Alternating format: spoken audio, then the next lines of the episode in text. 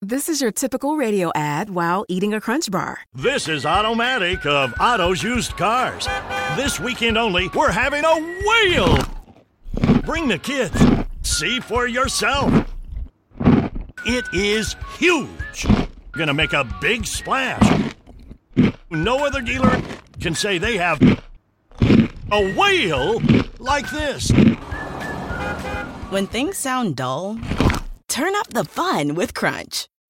When you need mealtime inspiration, it's worth shopping Kroger, where you'll find over 30,000 mouthwatering choices that excite your inner foodie. And no matter what tasty choice you make, you'll enjoy our everyday low prices, plus extra ways to save, like digital coupons worth over $600 each week. You can also save up to $1 off per gallon at the pump with fuel points. More savings and more inspiring flavors make shopping Kroger worth it every time. Kroger, fresh for everyone. Fuel restrictions apply.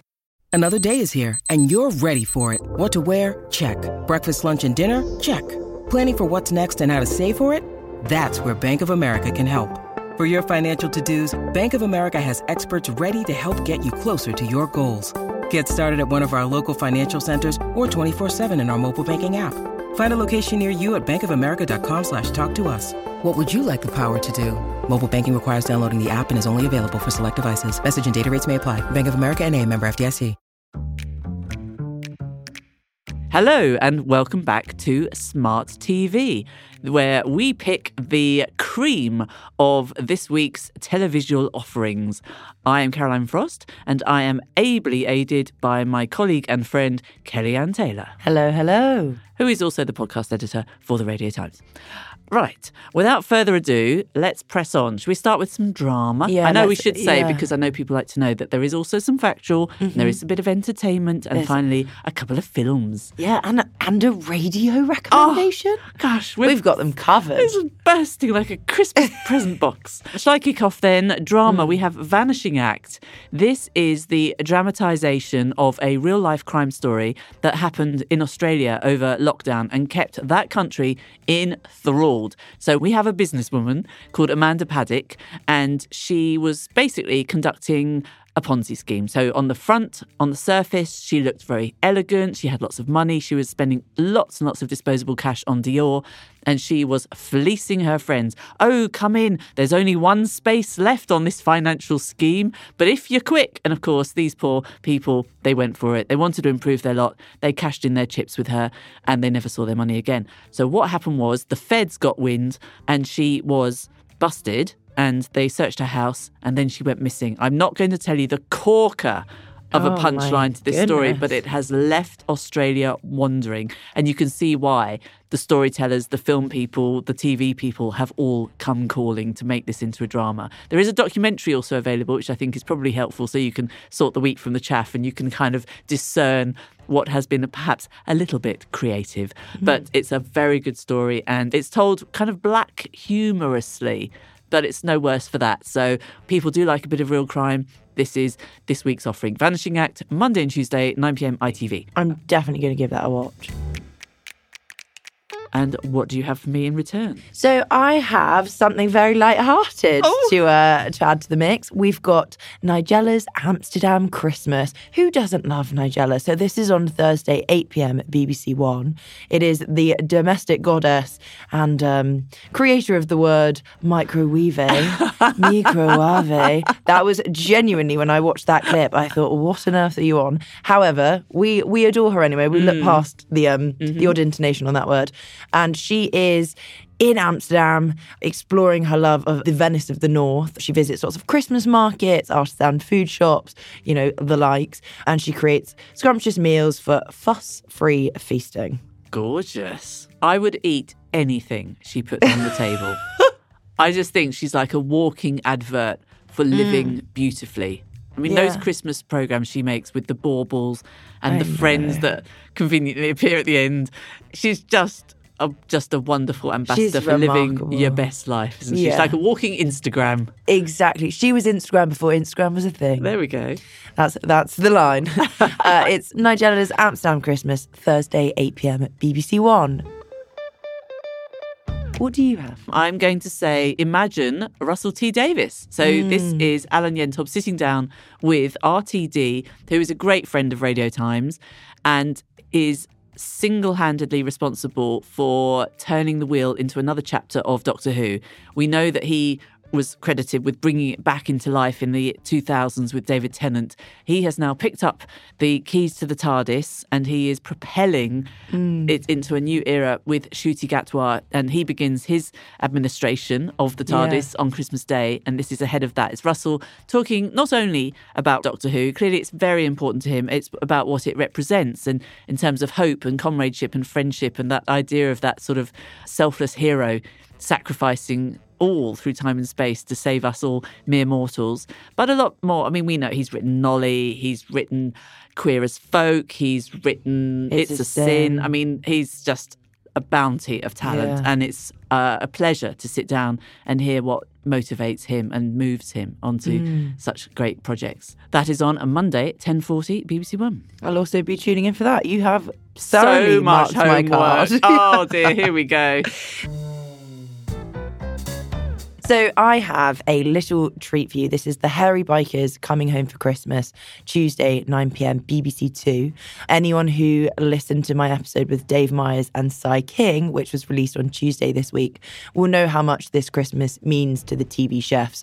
For those who haven't, obviously go back and listen. But to fill you in, Dave was diagnosed with cancer in 2022, and he spoke a- lot on the podcast about his treatment, how he's had when we spoke 37 rounds of chemo, how he lost his appetite, how he had to retreat from work, I think, for two years. So it's no surprise that this festive special is a feast to thank the doctors and nurses who have carried out his treatment. It's also for his family and friends who have been with him every step of the way. And also a really cute little part about the food producers who made him fall in love with food all over again. So come, of course, for the dynamic duo, but stay for some heartwarming and really tender and loving content. So that is the Hairy Bikers coming home for Christmas, Tuesday, 9 pm, BBC Two. Oh, how sweet. And what I've always noticed whenever those two are on screen is the trueness of their friendship. Yeah. It really is palpable. And they gave an interview recently, a print interview. So I will be tuning in for your podcast where, I mean, his friend just was as in, in as much pain as he was over Yeah. the whole thing. So, gosh, friendship, discuss. Yes, isn't it? and on that note, Anyway, friend, my final entertainment offering is more of a Mm. public service message, which is that the Strictly final has come round with its inevitability at this time of year. It was a corker of a semi final. I have not watched Strictly for quite some time now. I've just been tied up with other things, but I did sit down to the semi final, and I have to say that Charleston by Layton and Nikita.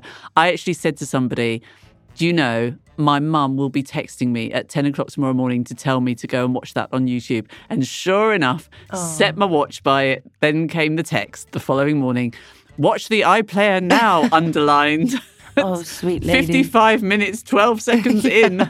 I could have watched it all night. So, any of you who do need to go and do some homework, Layton and Nikita Charleston is your search term. And then we've got the final with two other pairs this weekend. I mean, again, I'm, I'm always amazed that this series is a juggernaut, a reality TV juggernaut. The others have fallen away X Factor, The Idols, um, you know, all these bits and bobs over the years and this is still very good TV. I don't know mm. quite how they manage it, but somehow each year they do. So that's the final on Saturday evening at 7 pm.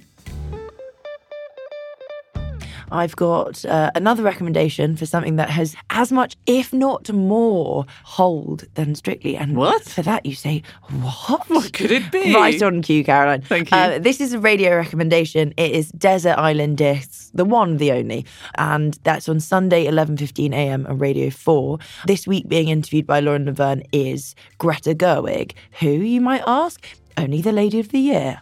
Second only to Hannah Waddingham. Thank you. Uh, sorry. Um, so this is the actor, writer, and director behind Little Women, Ladybird, and of course the most famous of which, the billion-dollar grossing film Barbie. So she's talking to Lauren Laverne about her life, about directing Friends in nursery school musicals, her belief in this is a quote the fundamental goodness of people. Oh. And maybe we'll learn a little bit more about her direction of Barbie there, and a Christmas song she loved to sing with her father.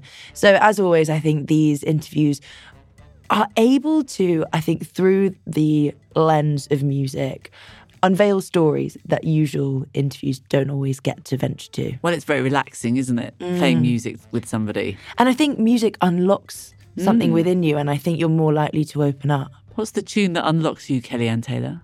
My love, mine or mine.